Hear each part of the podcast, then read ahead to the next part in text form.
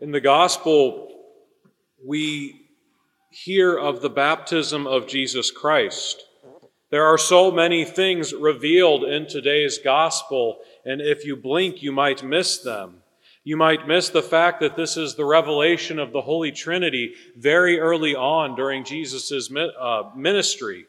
In fact, right at the very beginning of his ministry where the voice of the Father comes out over the land and proclaims Jesus to be his beloved Son in whom he is well pleased.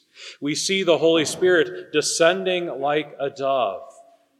And so it's this reminder for us now, looking back, that everything God does, he does as all three persons Father, Son, and Holy Spirit united. And so Jesus' ministry while he was on this earth was the work of God, all three persons we saw Jesus, but the Father and the, and the Spirit were active in him as well, because God acts always with all three of his persons. But instead of digging into heavy duty Trinitarian theology, in which, you know, when you do that, you wind up being an accidental heretic all the time. So we're not going to do that. Because the other thing that the baptism of the Lord reminds us of is of our own baptisms. At our baptism, one of the effects is that we become children of God. There are several effects to baptism, right? We are forgiven of original sin. We are forgiven of any other sins that might have accrued. We become members of the church of the kingdom of God, aka we become children of God. And then the other effect is that our souls are marked for all eternity. Basically, it's like we put a big sign of the cross on our souls, is like that's how I like to think of it. And so, talking about being children of God, what does that mean? It means things like when God says, Comfort, give comfort to my people, he's speaking to us. We are the people that God came to comfort. And how did he do that? How did he bring us those glad tidings Isaiah spoke of? He became one of us. We just celebrated it on Christmas Day. We celebrated that incarnation of Jesus Christ, becoming man to save us and to bring comfort to his people. And at the end of St. Paul's letter, we celebrate the fact that the Holy Spirit was richly poured out on us by Jesus Christ at Pentecost specifically. But that's what his whole ministry was about about showing us the way. And then, when he was done with his time on this earth, sending the Holy Spirit so that he might live within each of us, so that we can fulfill that good work that he begun, so that we can be justified by his grace, so that we can be heirs in hope of eternal life. And now, that last one, that's the rub, isn't it? That's the rub. Because each one of our human hearts has infinite desire. We want everything, literally everything. Nothing on this earth will make us happy because nothing on this earth is infinite. We even want to defeat death, right? Because we're not happy with this idea that we might just blink out of existence. And so, us humans, we want to beat even death because our hearts want everything. And the good news is that they can have it because God is infinite and He wishes to fill our hearts with His infinite love. And that's what this is all about. That's what everything's about. God pouring His love into our hearts. That infinite love is the only thing that can quench ultimately the infinite desire of our hearts.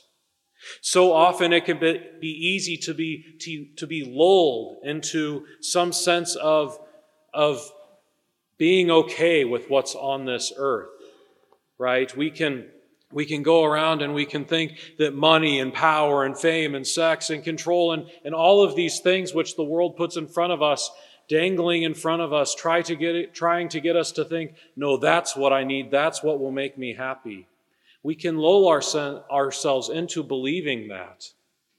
We can even lull ourselves into thinking things like heaven might not be as great as it's cracked up to be. I mean, I'll be honest, there are times when we're talking about heaven, especially in seminary, and they talk about how we will have the, the wedding feast of the Lamb and how it's connected with the Mass, right? If you ever read Scott Hahn's stuff, one of his big things is that heaven and the Mass are the same thing, right? Heaven comes down to earth in the Mass, but when we're in heaven, we're in communion with God. But that gets me thinking sometimes okay, so is it like the entire book of Matthew we're going to read at the heavenly liturgy?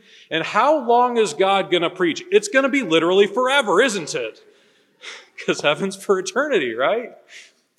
And then I get to thinking, well, maybe that doesn't sound so great.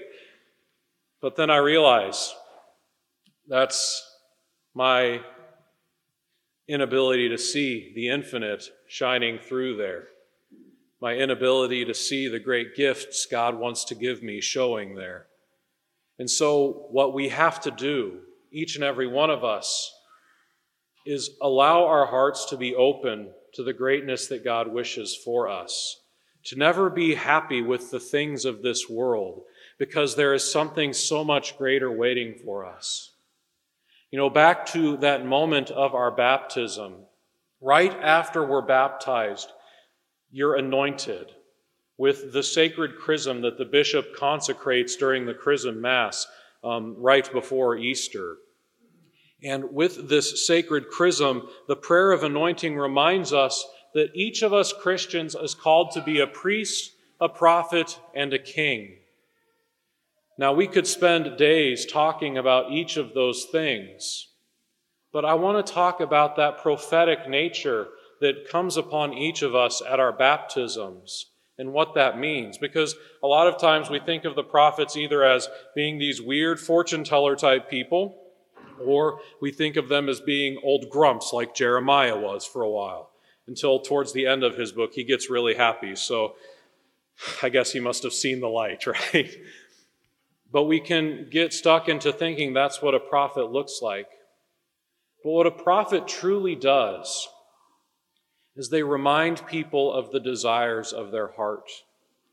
And they remind them that there is nothing on this world that will truly satisfy you. They're the ones who are going to say, okay, I see you think that that makes you happy, but do you realize there is something so much greater waiting for you? And the reason that someone who is called to be a prophet can do this is because they have encountered Jesus Christ.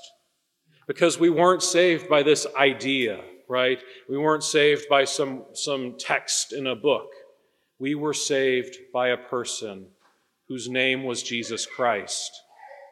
And so each and every one of us has encountered Jesus Christ somehow in our lives. Sometimes it's more obvious than others, right?